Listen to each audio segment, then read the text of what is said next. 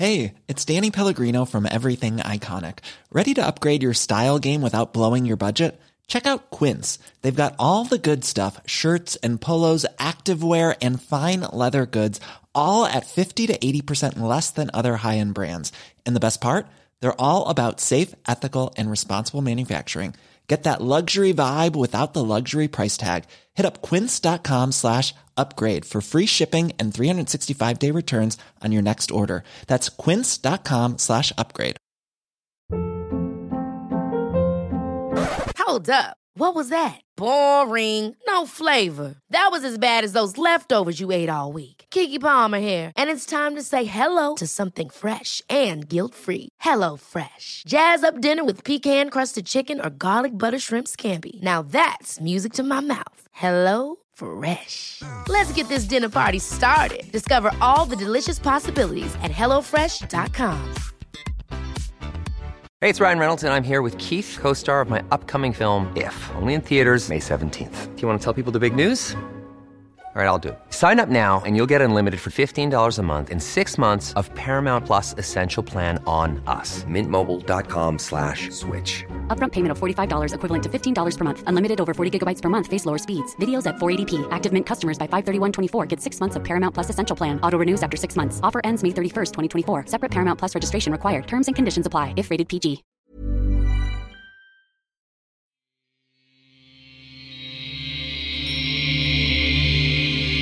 adiós. adiós.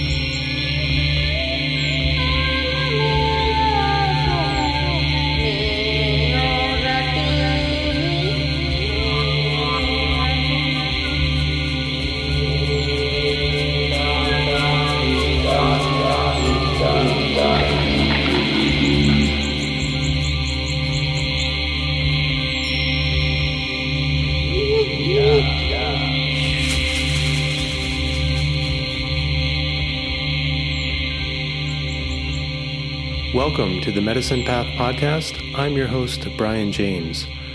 On this episode, I speak with author and professor of literature Robert Tindall about his medicine path that has taken him to the depths of the Amazon jungle, the deserts of Southwest America, and into a deep study of Western mythology. In this conversation, we touch on aspects of the hero's journey as it was outlined by Joseph Campbell in his book The Hero with a Thousand Faces and it caused me to reflect on my own healing journey with yoga and plant medicines over the past decade. So, I think I'll be recording a solo podcast that goes into some more detail about the hero's journey and share some of my own experiences. I think the hero's journey monomyth is a really useful framework to help us understand and mark certain passages in our life and it perhaps inspires us to not only embark on a transformative journey, but to return and integrate what we learn into a life of service to the greater good. So please look out for that in the next day or two. If you value these kind of conversations and would like to show your support, there are a few ways that you can help. And the simplest is to subscribe and leave a positive review on iTunes, which will help other people find the podcast. You could also share it with people on your social network and another way is to become a Patreon supporter at patreon.com forward slash Brian James Teaching. Membership starts at just $5 a month, and supporters gain access to dozens of yoga practice resources that I've been developing over the past few years. Everything I've ever created is there.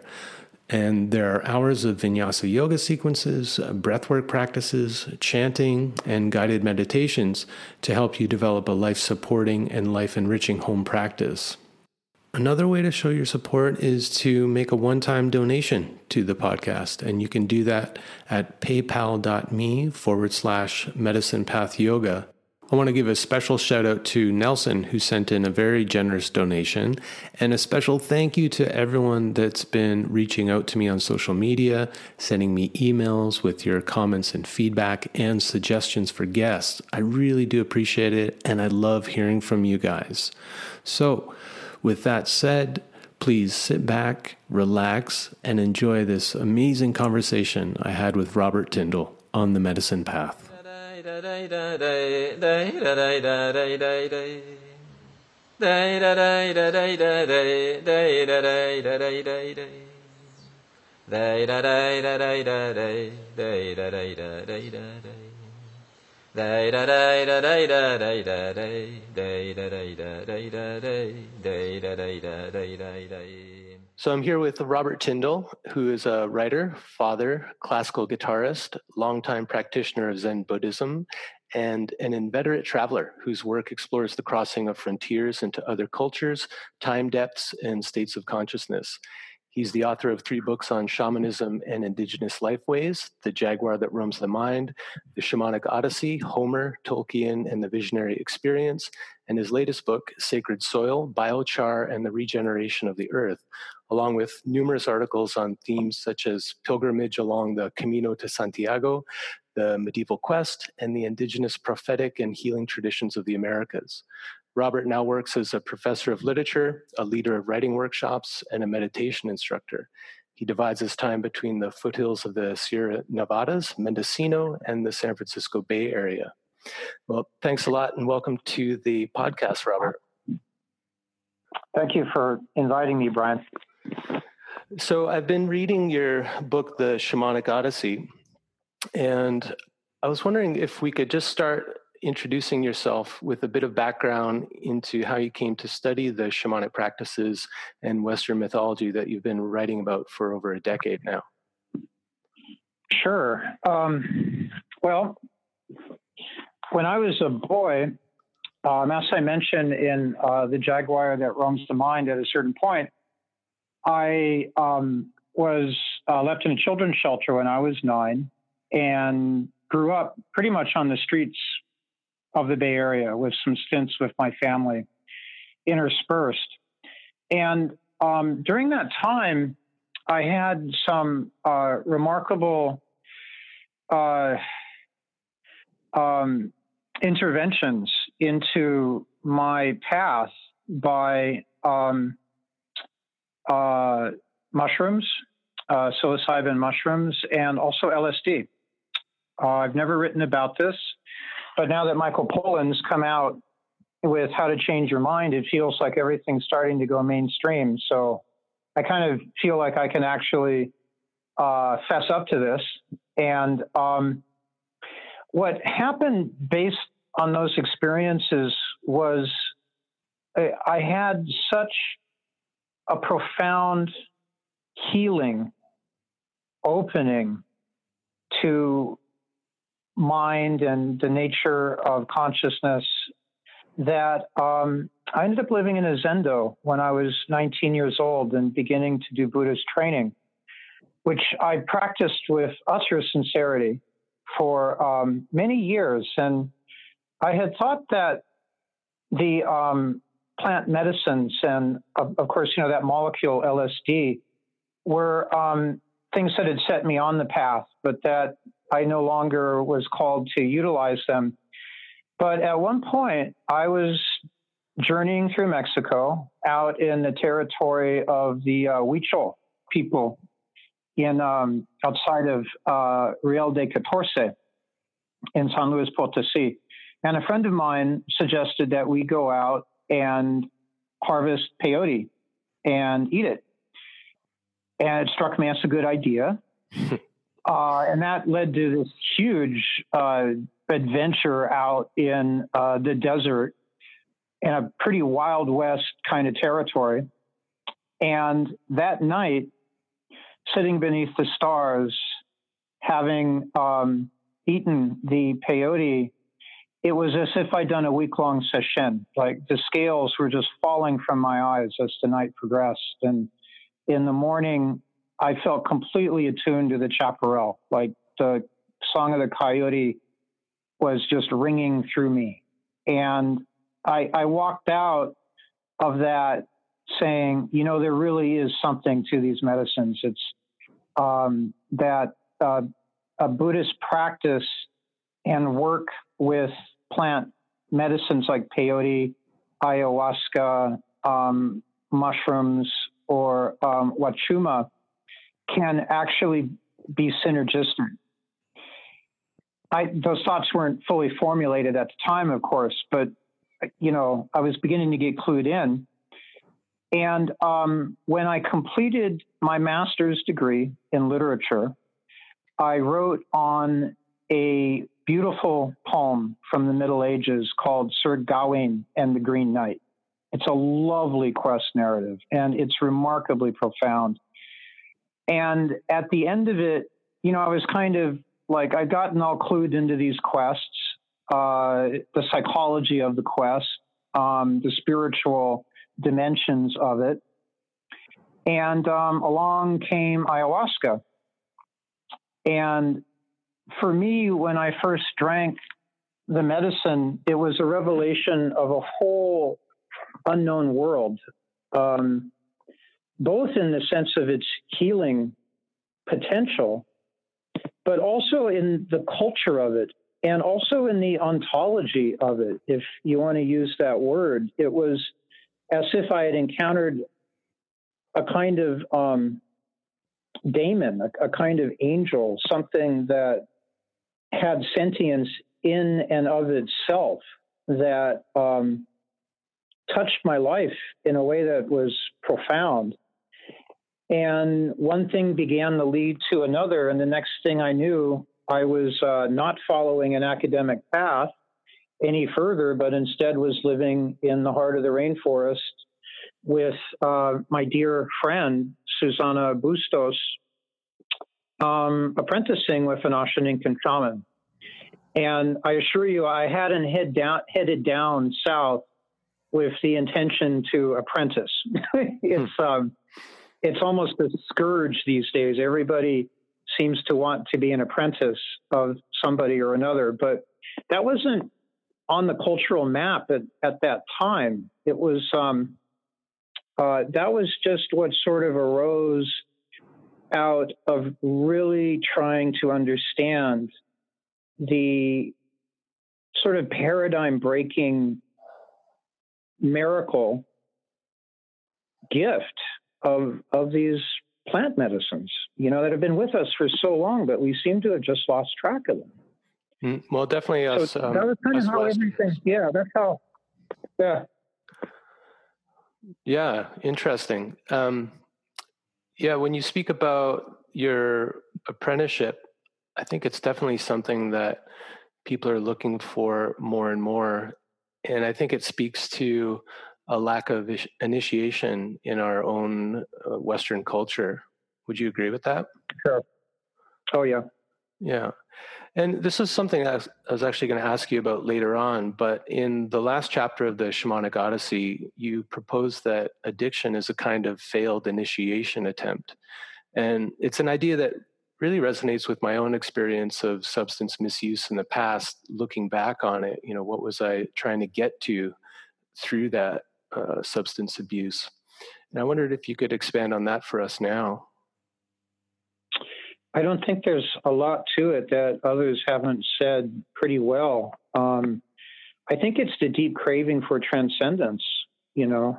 Um, my um, my zen teacher my first Zen teacher, Robert Aitken, um, used to comment about the our, our, kind of naive attempt to suppress the ego and and kind of crush it, you know, and and how spiritual disciplines were actually disapproving of the ego. But he said you need a strong ego in order to be able to abandon it.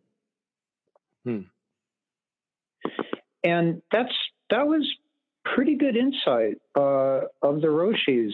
Um, and I think that in my own case, because uh, I've had a long battle with uh, substances myself, um, the um, the embrace of alcohol or opiates or video games or pornography or you name it, right?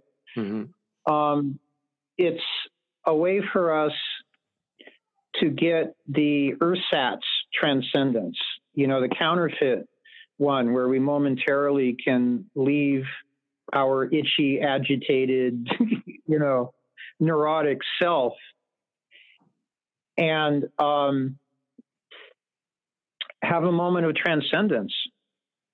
But of course, we know the costs accrue with that over time.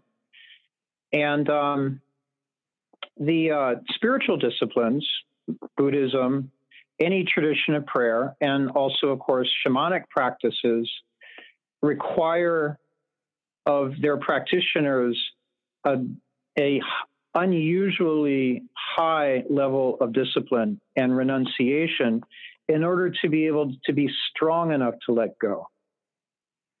Mm-hmm. And I, I think that's what we see, as I argue in the book, with Odysseus tied to the mast as he's listening to the sirens. None of his men have the capacity to do that because if they heard them, they would leap off the ship and swim to the shore of the island and die there, uh, caught in the tractor beam of the siren's addictive song. But Odysseus is able to listen and pass on and not be haunted by it. And he's able to learn from it. He's able to hear those voices and learn. Hmm. Um, into accrue power if if you take you know the interpretation of of many um, anthropological studies of shamanism across the world. You know, he's um, developing himself, but the, the, the his men don't have that strength within them to be able to abandon themselves and come back again intact. Mm-hmm. Well, I think it's interesting that in that story, Odysseus also needed to be tied to the mast as a kind of security measure, right? Yeah, he was going totally out there, and he knew it. Mm-hmm. And and Circe instructed him in how to do it as well. She's perfectly clear with her instructions. If if you want to listen, she says, this is what you do. So I wonder if you could just finish drawing the parallel to something like a plant medicine ceremony. Well, um, like the idea, the, the idea that to, to really let go and to go into that altered state uh, and having the security that you can find your way back, like what's required. Well, I think it. You know, one thing that occurs to me is it depends on the plant. You know, uh, on the context. I mean, obviously, Odysseus really carefully creates the context. mm-hmm. uh, and you know, in in um, ayahuasca ceremonies that are appropriately conducted, there's a very strong container um, that of prayer, intention, um, and you know the other elements that are transmitted through lineages that um, are involved in, in creating a, um, uh, a, a kind of container where someone can truly let go mm-hmm. And can um, yeah can listen to the song of the plant medicine now you know it's important to distinguish and certainly the greeks did this between rapturous song that liberates at the source of life and song that binds and enslaves and addicts, that enthralls people. Mm-hmm. The Odyssey is perfectly clear about the difference between the two. And ayahuasca, of course, can be used either way. Um, there, are, there are very popular shamans right now with many Western followers in Peru uh, who often visit the United States who use enthralling songs and do damage to people. They, they work both ends of the street. Mm-hmm. Um, and there are other shamans that um, stick, prime, that as far as I know, stick entirely to the uh, life, the enrapturing, life giving song through the ayahuasca. And those are the ones that I work with. Mm-hmm. Like both have the ability to enchant, but uh, it depends on where they're at in their own development. Um, what they're no, not necessarily. Hmm. Um, there are, for instance, in the Native American church as well, there are lineages where people are trained in brujeria. They're hmm. trained in, in the witchcraft and the ability to do damage so they can help people that have had that happen to them. Ah, mm-hmm. Yeah, so it's kind of studying the dark arts in order to, you know, blah, blah, blah. Interesting. Um, mm-hmm. So it can be part of the training. The question is do the shamans have the type of character where they won't abuse the knowledge? It's kind of like knowing how to use a nuclear, how to design a nuclear weapon, but choosing to not do it. Yeah, or creating. That might be a, a bad metaphor, but you get the idea. Yeah, because even if the nuclear weapon's used for defense, everybody loses still. yeah. Yeah. When you when you're speaking about um, Odysseus, it uh, it triggered something in me about my. So I started to work with ayahuasca in the Santo Daime Church, and it, it taught me a lot about centering myself and finding my way back from the enchantment. And one of the things that uh, came to mind is the image of Odysseus tied to that mast pole, which could be seen as a kind of tree of life. and mm-hmm. In, the Santo Daime Church, the the works center around a central altar, which has that same connection between earth and heaven in the form of a Cruzeiro. And mm-hmm. I, I, found it really helpful to have that when uh, when things started to get quite rocky and I felt that I mm. was uh, losing my center, I could always bring myself back to that central uh, Cruzeiro or or mast in order to recenter myself and and stay in the work. So I think it's a really yeah. effective uh, container slash uh, I don't know prop that was really helpful to uh, to not get lost in mm. it. Yeah, I mean, it evokes um, you know, in, into the the mythic here, it definitely, you know, the image shares with Christ on the cross and uh, Odin hanging on the world tree mm-hmm. as well to gain the ability to uh, understand the runes. Yeah, right. And it's kind of that ability to have a foot in both worlds. Yeah. Through that central axis. Yeah. Yeah. Something else that you speak about in the Shamanic Odyssey, which I thought was a very intriguing idea, is the idea of returning to the native mind. And I wondered if you could talk a little bit about the native mind. Well, you know, that's my great prayer for the future of the earth. Um, we've had 500 years of, of Cartesian alienation from um, this life around us uh, with this it's a purely metaphysical idea that there's a subject and object division in our experience and and that there's a thinking self a res cogitans somewhere in my pineal gland. And um, the rest of the world is mechanical and dead. Um, and it's a very sad metaphysics. It's depressing. It's you know who wants to live in a world with with a kind of operating manual like that? The joy is leached out that way, um, and and and also I think you know kinds of knowledge are lost that way too. And uh, the last book that I wrote, Sacred Soil, was looking at how the Amazonian peoples of the rainforest, pre Columbian, are the only ones that left their environment from, from where they had sprung, the, the deep rainforest, actually more fertile, more biodiverse, with its soils and waters healthier and more thriving than when they arrive. this is completely different than the course that uh, Western civilizations have taken. And I think that that um, this is not to say that our ancestors in, in the Mediterranean were um, didn't also have a animistic perception of the world as well.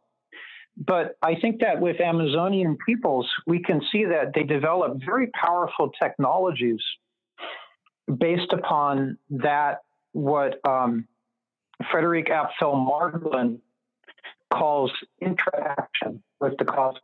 It's not like interaction where uh, you're connected with it, but it's interaction where mm. you are um, mutually embedded in it, where there is no agent being acted upon any longer. You know, we're into the world of, of um, synchronicity and um, quantum physics at that point. Mm-hmm. What Thich Nhat Hanh calls interbeing. Yes. Which I think, I think points to the kind of uh, reciprocal relationship that indigenous cultures have with their environment, seeing the environment as a collection of other beings with whom they're completely interrelated. And of course, yeah. that's that's going to lead to them um, utilizing the resources of the environment in a much different way than this the western mind which sees us as being separate somehow more superior than the environment and mm-hmm. mm-hmm. and then of course uh, misusing those resources and just this like extraction mentality that we can just take take take without giving anything back yes so this is a part of returning to the native mind is this um, uh, reconnection with our environment and seeing ourselves as an integral, interdependent part of that environment. Yeah. Okay. And I think we can integrate what we've learned in our, you know, 500 year Cartesian hiatus from sanity. I mean, we did get Shakespeare out of it. I mean, it hasn't been all bad, right? I mean, and you know, praise the antibiotic and um, you know, I mean, it, it's not that it's been all bad, but uh, you know, it's kind of like maybe it's time to kind of um, wake up again and you know learn what uh, the you know the wonderful things that have come with with this uh, scientific objective view, you know, that is spliced and diced the cosmos in in such a revealing way. I mean, we do now have Darwinian theory, which rocks. It's it's amazing stuff. We've but I also suspect that that indigenous people pretty much knew everything that we have now staked out scientifically. I, I think they probably I, I don't think we should be complimenting ourselves and patting ourselves on the back too much. Yeah, I agree. Um, but I was thinking that perhaps it was like a requirement of the Western mind to separate itself from the environment in order to study it in the way that science dictates. And okay, it so yeah, mm-hmm. and, and so that's great. We've learned a lot of really amazing things. We've uh, gained mm-hmm uh, modern medicine, which can be incredibly helpful, and all those things. But yeah, maybe it's time to remerge with the environment. Um, like you said, yeah, yeah, let's integrate it. Yeah, exactly. That's the whole argument for the native mind. That's mm-hmm. that's it in a nutshell. Yeah. Yeah, great. So it's been like an amazing period of uh, exploration and learning. And so now it's time to reintegrate so that we can work in a more positive way with our environment and help to heal what we've done in the past 500 years or so?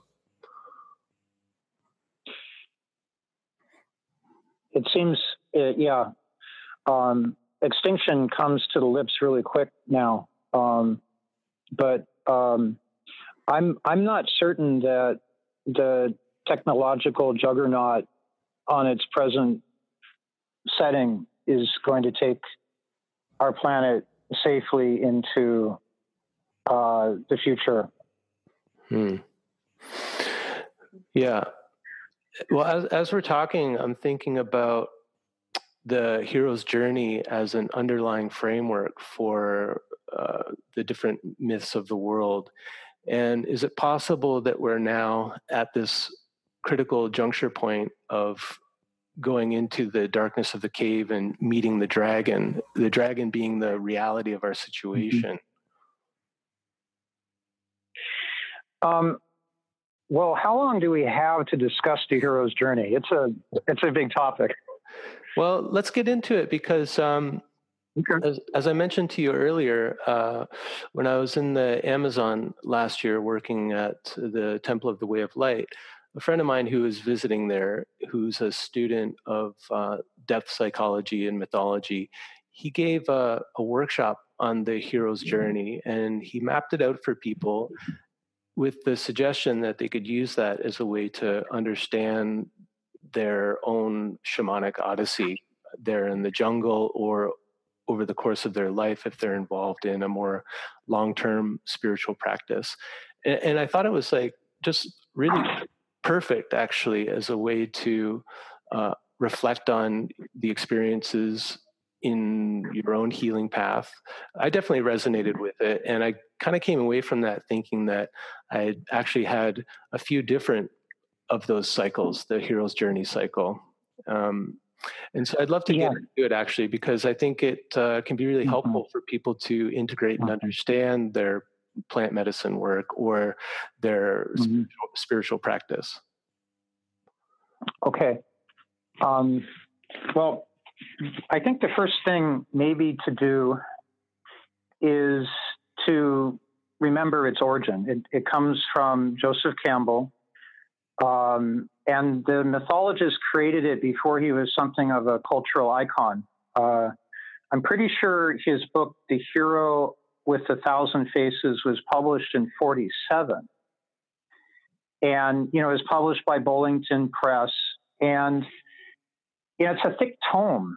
It's, um, it's a really ponderous, interesting work.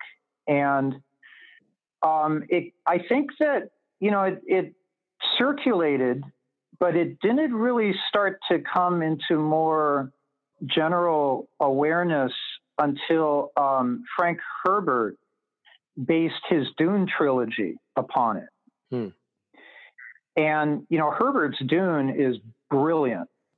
It, it's an amazing work of science fiction. And he deliberately utilized the model in describing the career of Paul Atreides but you will note that it is a tragedy because for Herbert, the hero's journey, he was living under um, uh, the administration of John F. Kennedy, which, and he saw Kennedy as being very dangerous, interestingly. Hmm.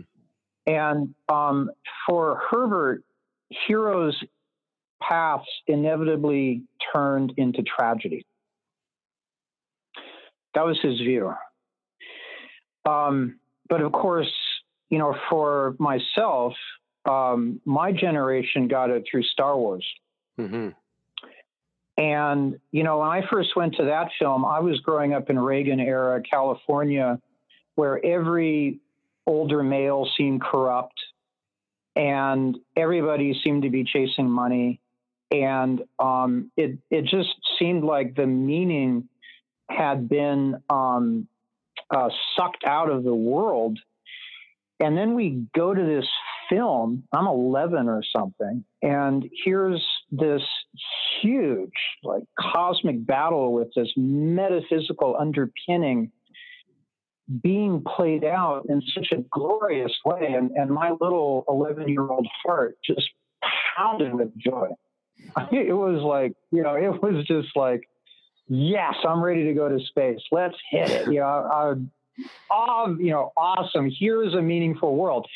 And of course, when I read Tolkien, I also got that too. You know, mm-hmm.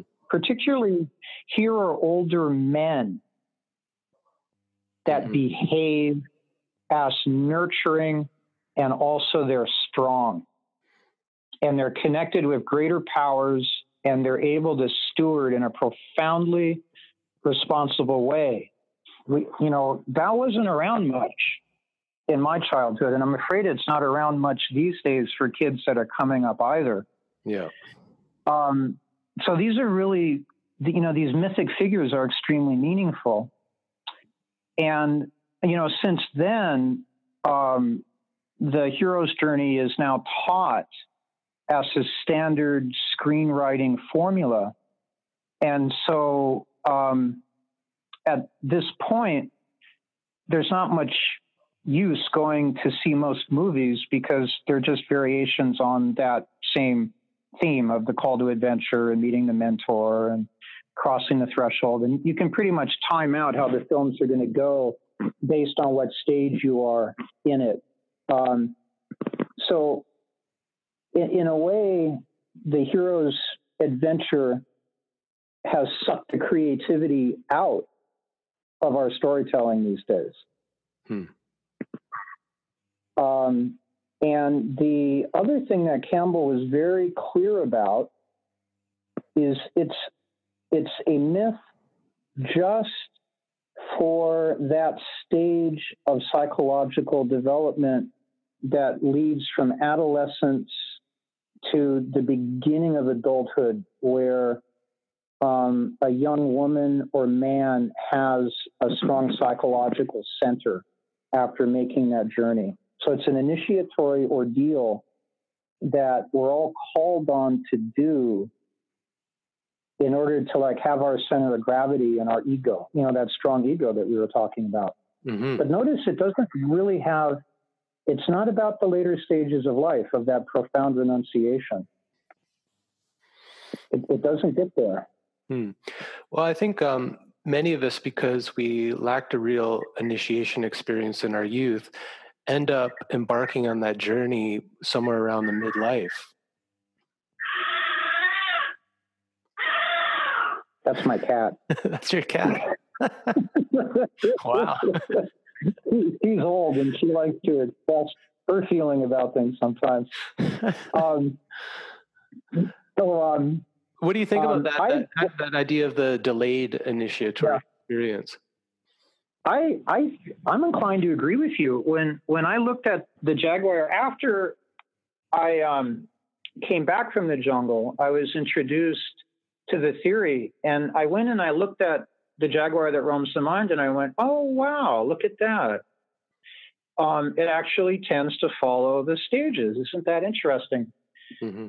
But um, I've come to sort of like you know expand the idea of the adventure beyond the hero's adventure you know if because um, i'm kind of tired of heroes and i'm kind of tired of hero worship i, I think it's a dud hmm. And um, uh, ian baker wrote something quite marvelous um, he talks about how tibetan tradition speaks of ka share lamker, which is whatever arises, carry it to the path. Hmm. It's the Buddhist injunction to abandon preferences and integrate all experience mm-hmm. beyond accepting and rejecting. Like Ram Dass's grist, grist for the mill, right? Yes. Yeah. So without that dynamic openness to adventure, which comes from the Latin ad venio, whatever comes. Hmm. Tibetans say pilgrimage devolves into ordinary travel, and the hidden lands, both physical and metaphysical, will never open. Hmm. And that, I think, is the fundamental insight of um, Campbell, you know, um, into human psychology and myth um, it's the um, pilgrimage,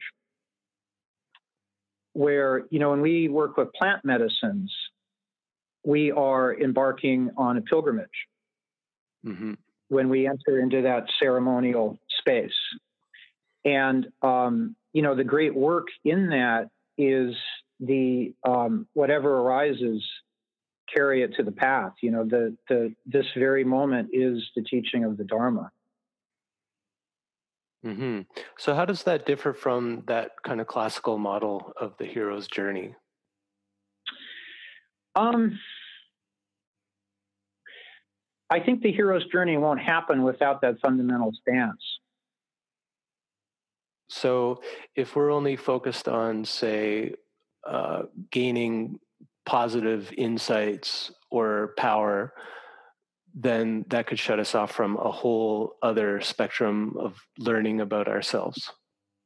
Yeah, or if we're focused on having a hero's journey. Yeah. So, what's the alternative to the hero's journey? It's like the everyman's journey. Well, in the Middle Ages, it actually was.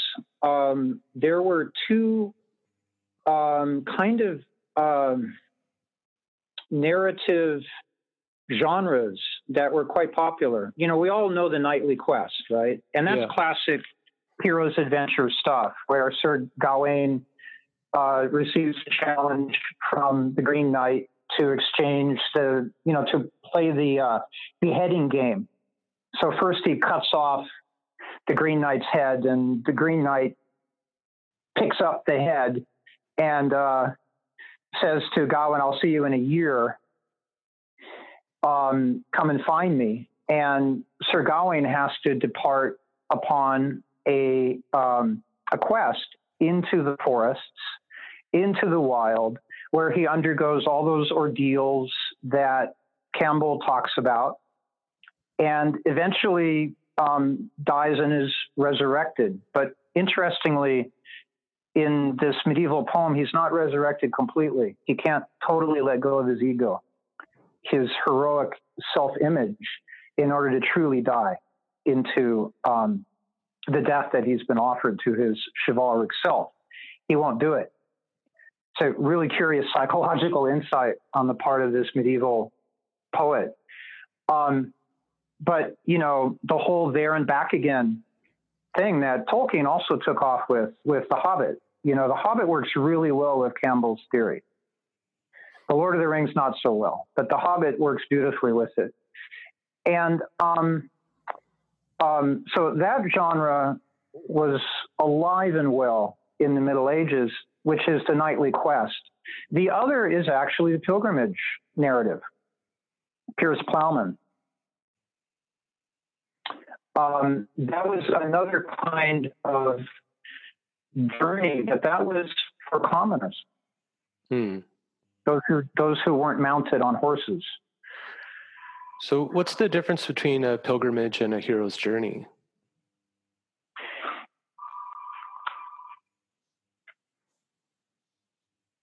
I, I think that both of them, in the end, um, uh, um, bring uh, the uh, the protagonist up to the experience of um, death and resurrection. So uh, there is that that's the kind of fundamental motif. And in that way there there is no difference.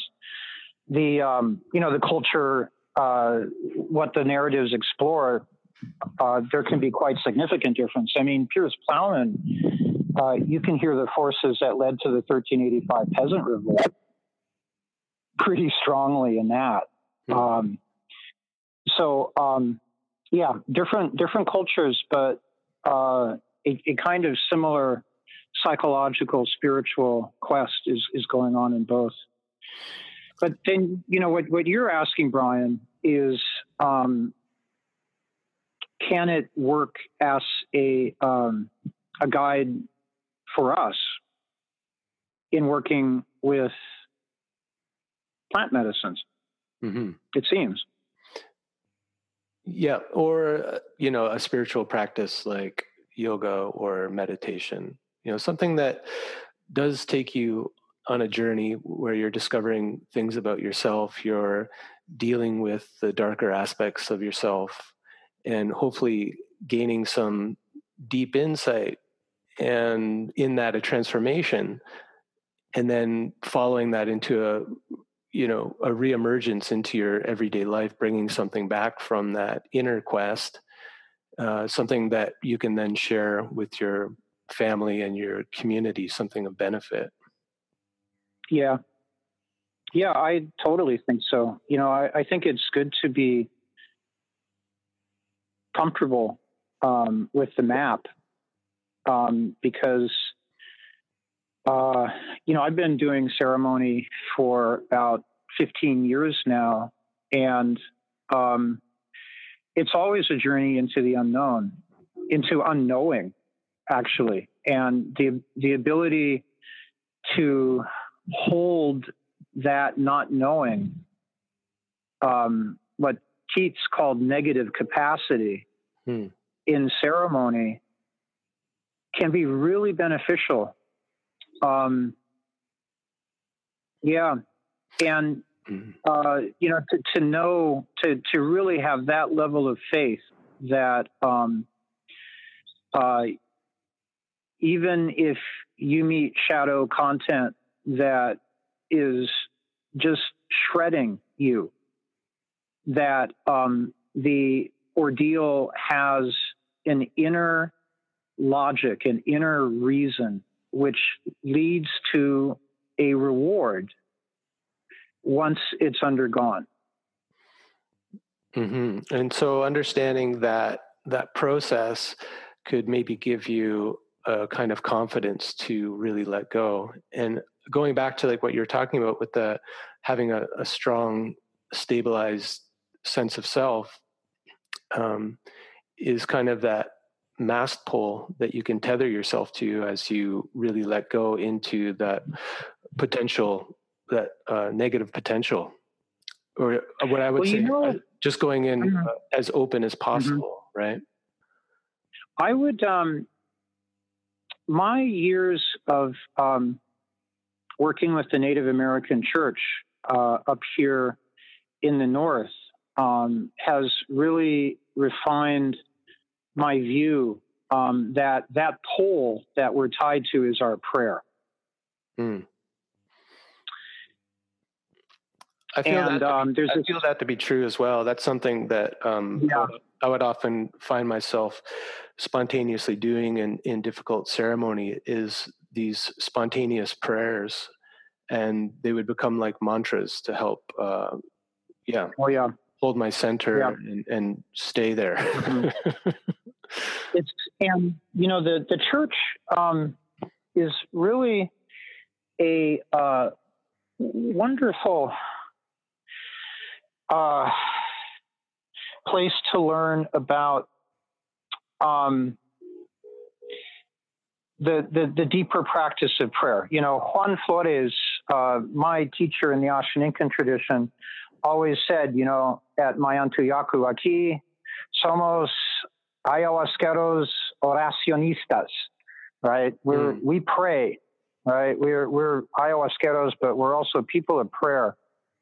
And, um, but what the, um, what the Native American church community practices is much more collective prayer. You know, so if someone sponsors a meeting, they come in with a specific prayer mm. and they share it, you know, and a smoke is taken and, um, uh, and you know the fire the sacred fire is is kept with that intention and and it works deep you know and and this is why profound healings can sometimes happen in these uh, in these teepee meetings or in these sweat lodges. Um, and they they have a wonderful saying, which is to get behind your prayer. You know, um, and when I first came back from my initial training in the Amazon, I was I was kind of flojo about that. I was a little loose, um, and I was still a bit of a cosmonaut, or sorry, a psychonaut, in the sense that you know, whatever came, man, you know, let's let's do it. Let's enjoy it. But then I began learning about how like our prayer is like the rudder of our ship mm-hmm. In ceremony. And that, you know, the more clearly we stand or sit behind our prayer, um, th- the more our inner work and, and the way that our um, opportunities in life. You know the the you know the what we're praying to shape the world into comes to be manifest.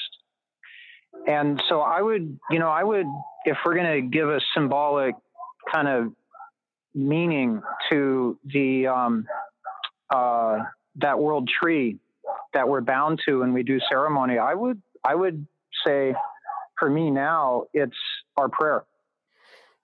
Yeah, I've really come to that myself as well. And when I'm talking with people who are going to go into ceremony, I try to speak about it in a way that doesn't put I mean, it puts emphasis on that prayer, but also like if you're able to still allow some openness too. So I think sometimes going in with a very strong intention can cut you off from the like spontaneous openings and insights that can happen in those spaces. So for me, it's like finding that balance, like using that prayer enough to stay on course, but also trying to at the same time be open to unexpected things to come in.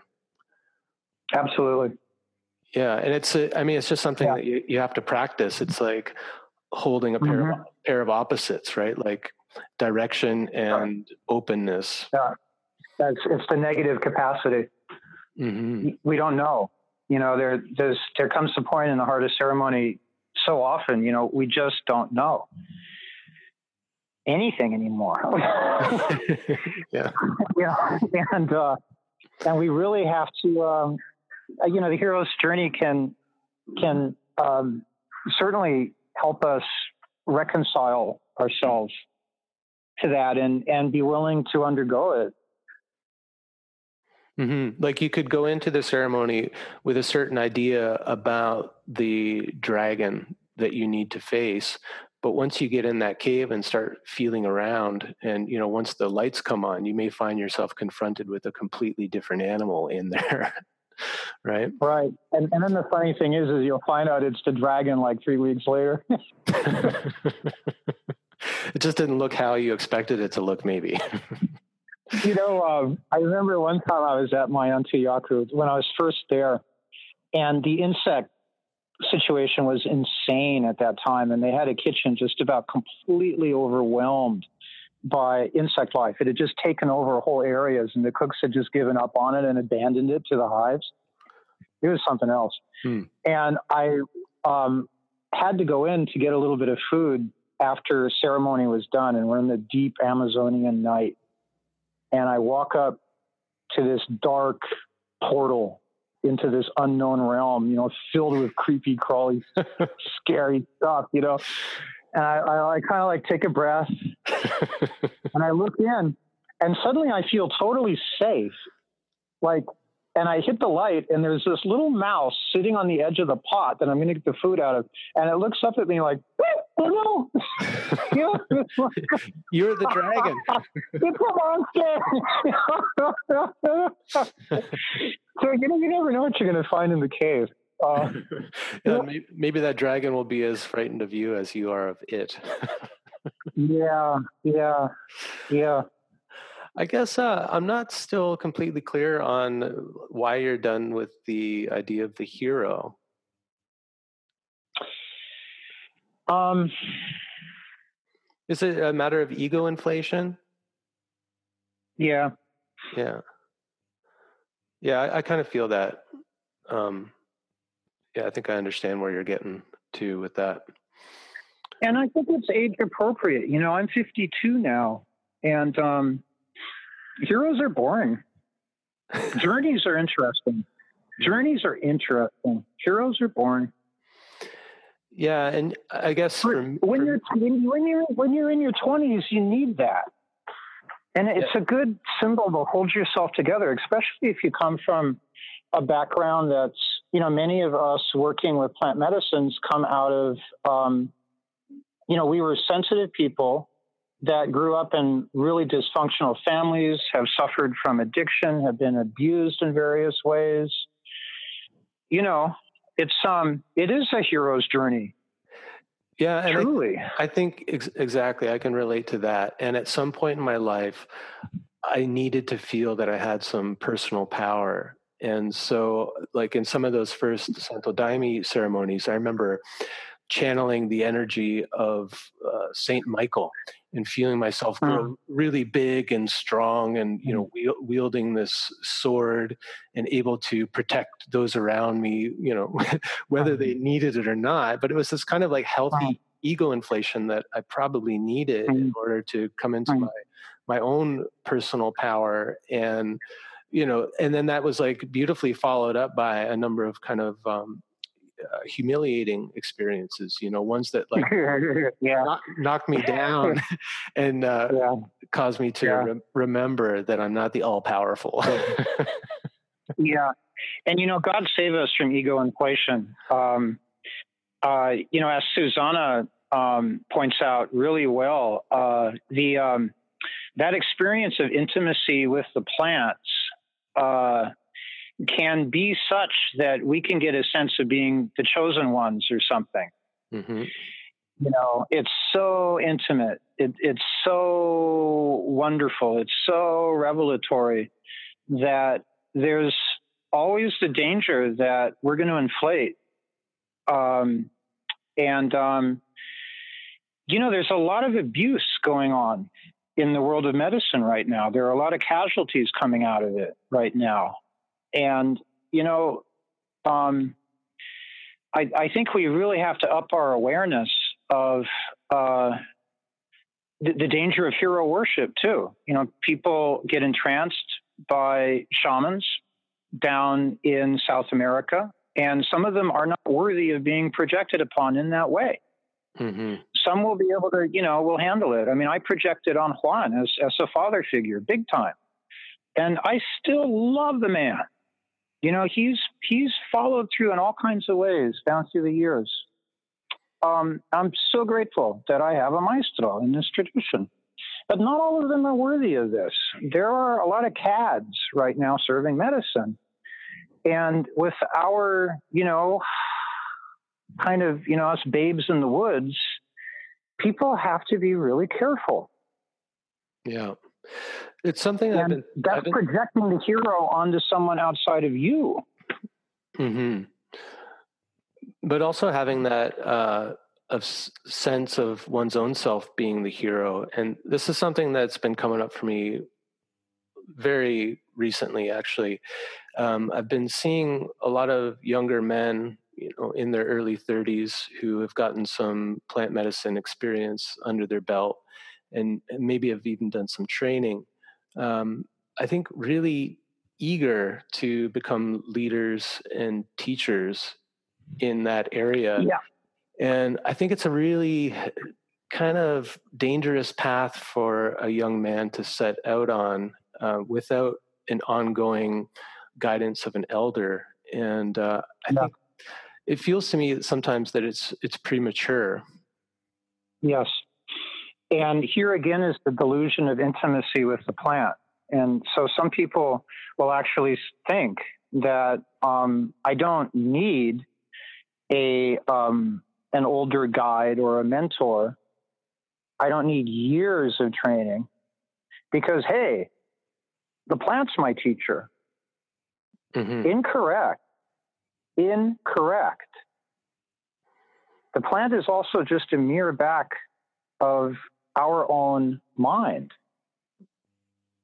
Yeah, it so reflects our consciousness back to us. And, we, you know, ayahuasca plays tricks. Yeah, well, I think you're right in that it's a mirror, and that if we go in wanting to see ourselves as a, a shaman or someone that the plants are encouraging to become a shaman, that's what it'll reflect mm-hmm. back and, and amplify. Lo and behold. Yeah. Mm. It's tricky. Now, if I could say, um, the Native American church, I really respect their way of approaching this because um, people, there aren't really even, you know, apprentice is bandied about a lot now, and it's a very uncomfortable term for me um, because it's a kind of idea of a sort of exclusivity, a privileged um, role or position. And in the Native American church, you know, people um, train for years and years. You know, they learn how to work the fire. They they, they know how to put up a teepee, right? They they learn how to pray. They learn the songs. They learn how to tie the water drum. They you know learn how to carry cedar. They you know, they learn how to catch rocks when it's coming into the into the sweat lodge, and they learn how to clean wood for a meeting. You know, and and it's a lot of work. It's a lot of dedication. It's a lot of hours, and you do it in community. And so, you know, over the years of your participation, the community gets to know you, the spirits of the ancestors get to know you, the medicine gets to know you, the fire gets to know you. And, you know, um, one of my friends, my dear friends, received um, the transmission of the sweat lodge that has come down in our lineage because the roadman we worked with had a dream where he saw my friend leading ceremony. And so he very quietly gave it to him. And mm. my friend had no intention at all of receiving this. He had no ambition. And so there's a way that when we're really well embedded in community, it takes off that competitive edge. You know, I sometimes feel like um, we who do the medicine from South America are as competitive and jealous as cats. And in that kind of way, we're, we're reflecting the whole world of vegetalismo, where, I mean, you can barely get two shamans to sit down and treat one another decently in the same room. Hmm. There's a, you know, there's a lot of witchcraft. There's, there's a lot of uh, competition. And uh, in ceremonies, they're very shaman centric. So the community doesn't have that chance to like develop like a church yeah. Well, when you're speaking about the Native American church, I saw a lot of parallels in the Santo Daime church in terms of this kind of um, progression, starting out as a, a, guest, you know, an honored guest. You're sitting in the back, and then as you gain more experience, you move closer to the places of power, close to the altar.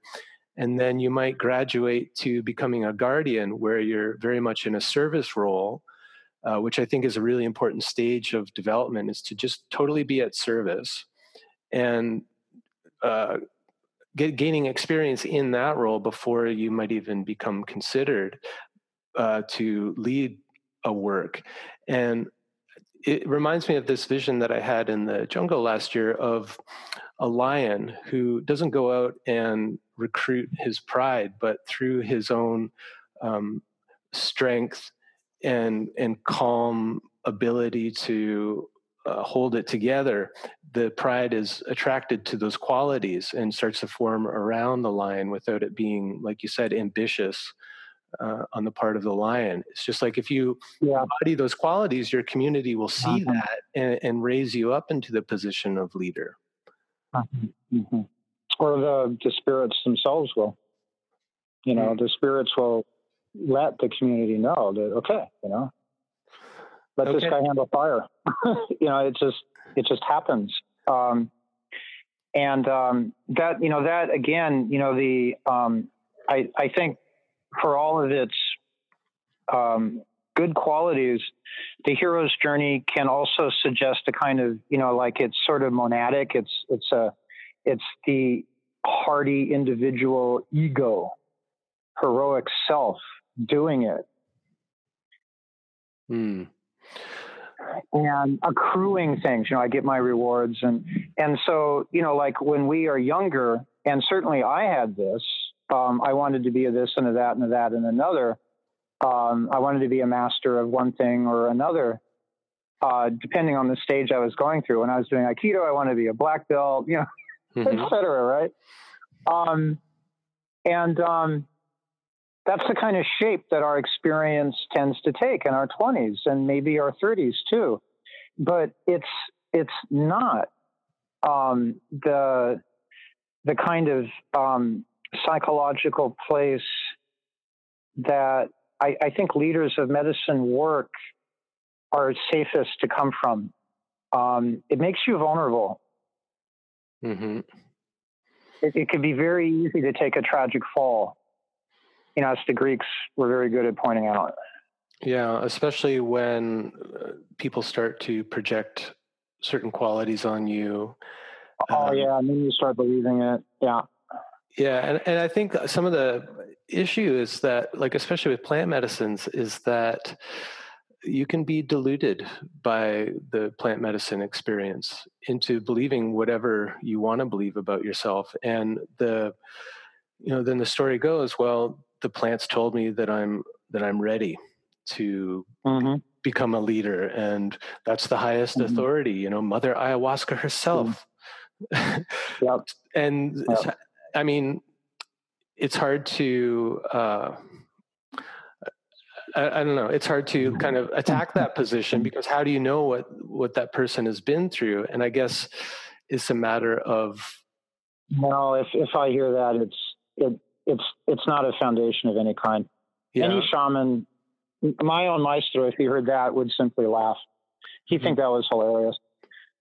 It, really? it, it has no cultural place whatsoever in any indigenous tradition. Ah, interesting because there mm, yeah. there's an there's an awareness of that potential to uh, get a grandiose idea about yourself. I suppose I don't even know. I I just know it would be a completely foreign concept. I, Juan would just laugh and and um, would send a person back to their dieta. yeah, you know, because really, you know, dieta. So to work with the plants is so that we can become channels you know, um, we we can surrender to do the right thing at the right moment under the right kind of guidance, you know. Um, and it, if if you even walk up and say the plant told me, we've we've already got a problem here.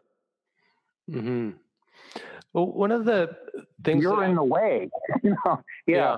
Well, one of the things I was thinking about is now that um, that something like ayahuasca tourism has become big business for a lot of people native to a place like Peru, is that mm-hmm. some of the the maestros or shaman that people will be visiting actually um, have something to gain by creating more apprentices and empowering them to lead ceremonies because those those people are going to bring groups back to Peru. They're going to be someone to of ship course. ayahuasca to. So even the you know I've heard someone cool. say, "Well, my my maestro in Peru of the Shipibo tradition empowered me to lead yes. ceremonies in North America," and mm-hmm. I'm like, "Well, what's his motive behind that?" You know, right empowering a 32 year old guy with a few years experience to yep. lead ceremony. There is um, one Shipibo shaman that um, I will leave unnamed, um, who has developed a cult following. You'd think he was Amma, the, um, and it's very disturbing because a lot of the named apprentices of this fellow are, are now showing up seeking help in therapeutic circles in the Bay Area. Hmm. Is this, you know, uh, is this... Um, yes. Yeah. Uh, I have some friends who are involved with him up north in, in Canada as well. And, um, you know, I saw as a bystander the kind of havoc that that, that wreaked on that particular community. So I'm familiar with what you're talking about. And this is um, tricky to talk about. Um, I don't want to cast aspersions. There's in in cult situations um, where the shaman becomes an object of sort of adoration by Westerners, where he's given a kind of exotic role. There's a lot of abuse that can occur, and we, in our work down in Peru, um, we arrived before the whole ayahuasca tourism thing was booming. Um, we worked through a network at Takiwasi, the, the center that utilizes the plant medicines to heal addiction. Mm-hmm. And they had a whole network of, you know, th- these are the legit people. Um, and, you know, part of what, what Westerners face is how do you know who's legitimate? Mm-hmm. You know, um, how do you sort out the the wolves from the sheep? You know, the wolves in sheep clothing. How do you recognize them? Yeah. And um, um, it's hard, you know. And and there are books being published by um, students of that are extolling him. And if I read such a book and I didn't know anything about the world of vegetalismo and particularly Shipibo shamanism, I would be um, pretty entranced, mm. you know. And Shipibo, Shipibo Icaros are marvelous and they are intensely entrancing. I had a profound healing experience to one of them. You know, Shipibo people carry real medicine mm-hmm. as well, you know, but, you know, it's, it's like, is the shaman walking the path where they are practicing healing? Or do they throw in brujeria when it's convenient for them to build their power base? Mm-hmm.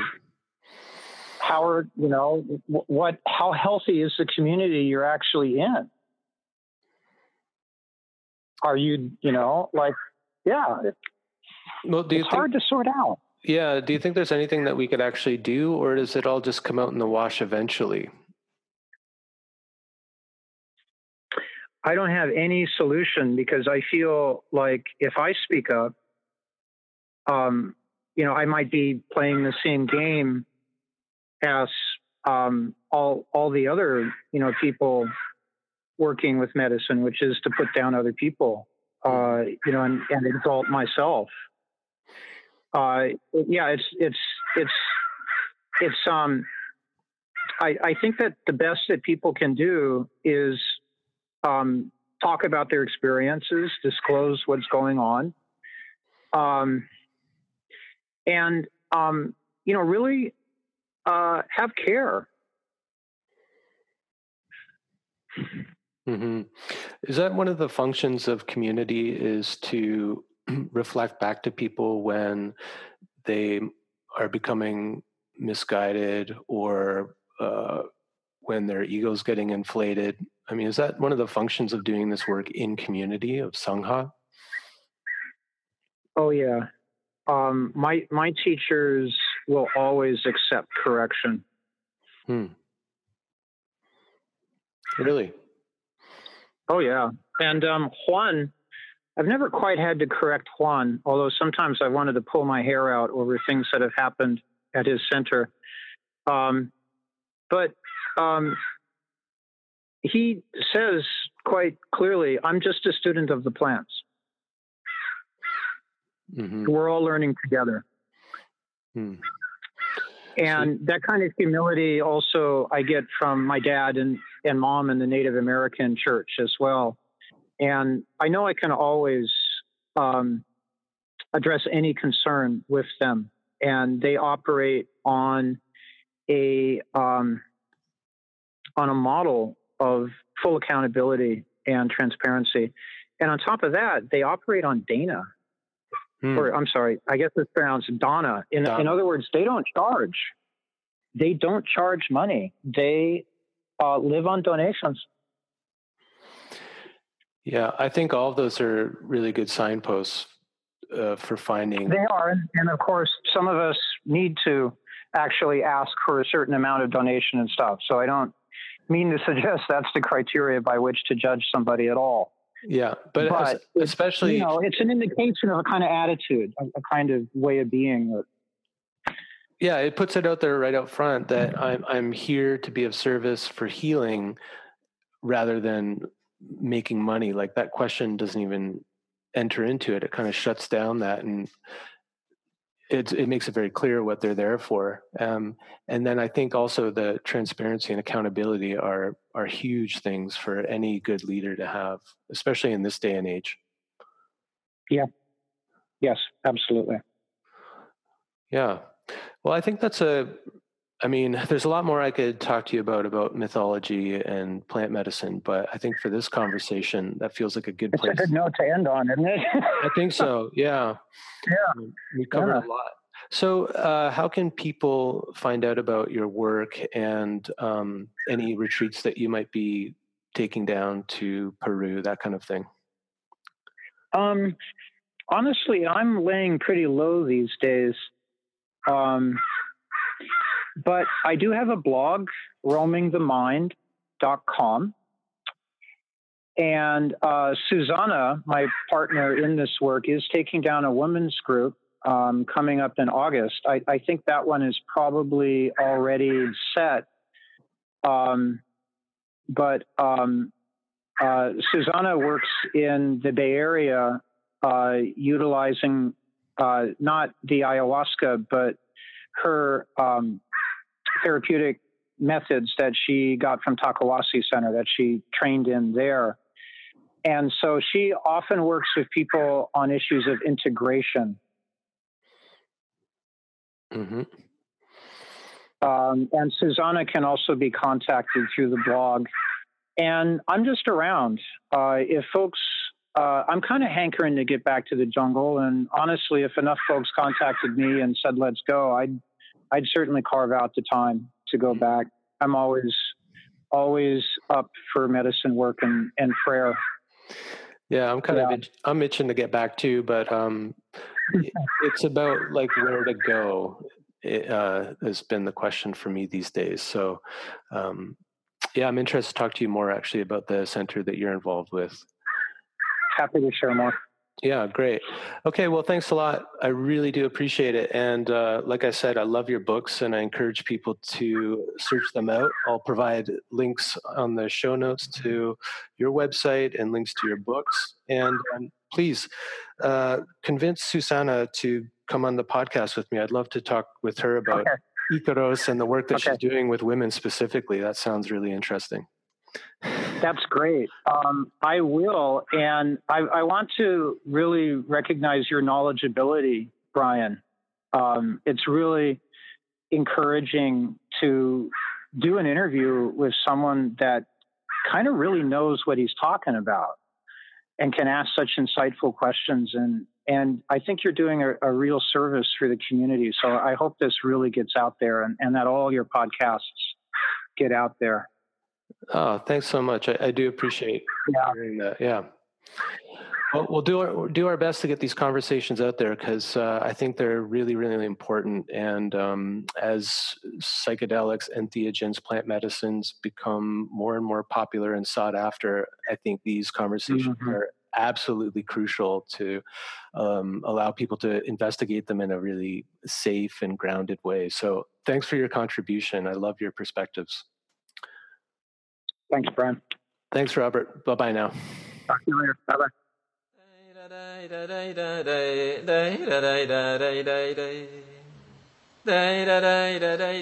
Well, that was my conversation with Robert Tindall. I hope you enjoyed it. I know that I did, and I got a lot out of it, and it gave me a lot of food for thought.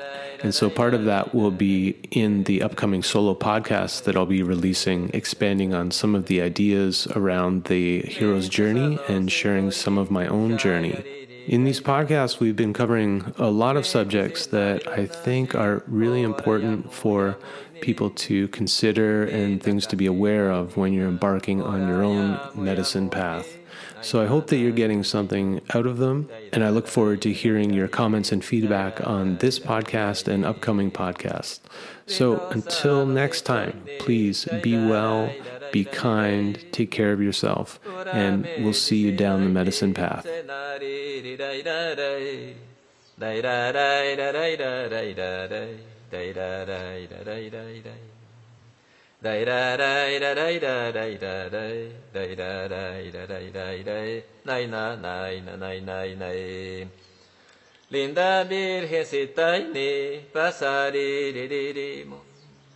Day da day da day da day da day day da day da day day day nay na nay na nay nay nay Linda Virgencita ni pasari di di di mo De la la gunay ni ma shayare mora yai Linda Virgencita ni poderosita ni ma Ora ya moya moy ni trai na nay na nay nay ni trai na nai na nai nai ni me di se nai ro na se dai ra dai ra dai dai ri se na ri ri dai ra dai trai na nai na nai nai ni trai na nai reina naina naina ni linda virgencita ni de la laguna ni ma.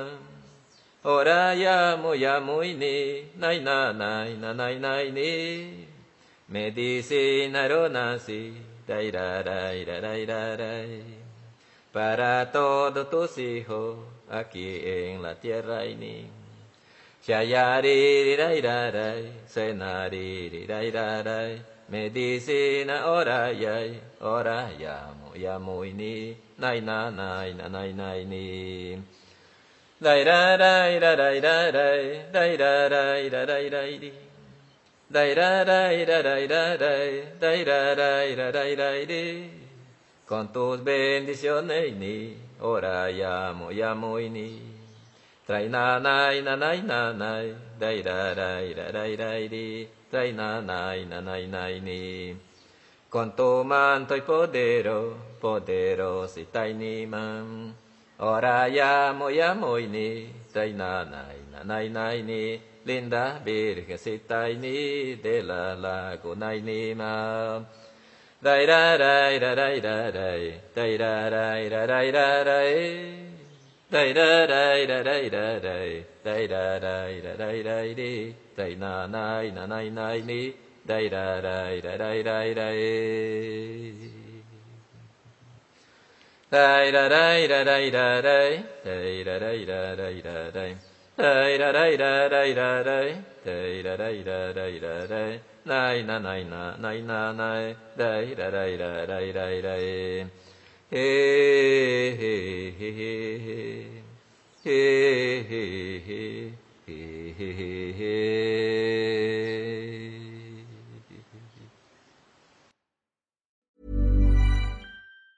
Ever catch yourself eating the same flavorless dinner three days in a row? Dreaming of something better? Well, HelloFresh is your guilt free dream come true, baby. It's me, Keke Palmer. Let's wake up those taste buds with hot, juicy pecan crusted chicken or garlic butter shrimp scampi. Mm. Hello Fresh. Stop dreaming of all the delicious possibilities and dig in at HelloFresh.com. Let's get this dinner party started. How would you like to look five years younger? In a clinical study, people that had volume added with Juvederm Voluma XC in the cheeks perceived themselves as looking five years younger at six months after treatment. Look younger, feel like you. Add volume for lift and contour in the cheeks with Juvederm Voluma XC. Reverse signs of aging by adding volume to smooth laugh lines with Juvederm Vollure XC.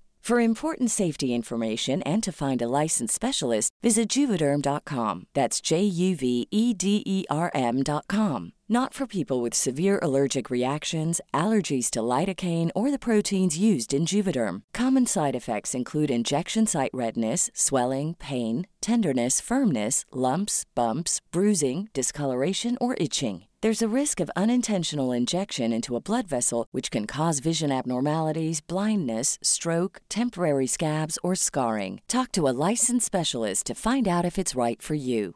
Hey, it's Paige DeSorbo from Giggly Squad. High quality fashion without the price tag. Say hello to Quince.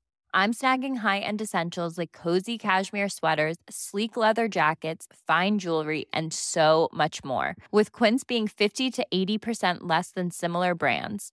And they partner with factories that prioritize safe, ethical, and responsible manufacturing. I love that. Luxury quality within reach. Go to quince.com slash style to get free shipping and 365 day returns on your next order. Quince.com slash style.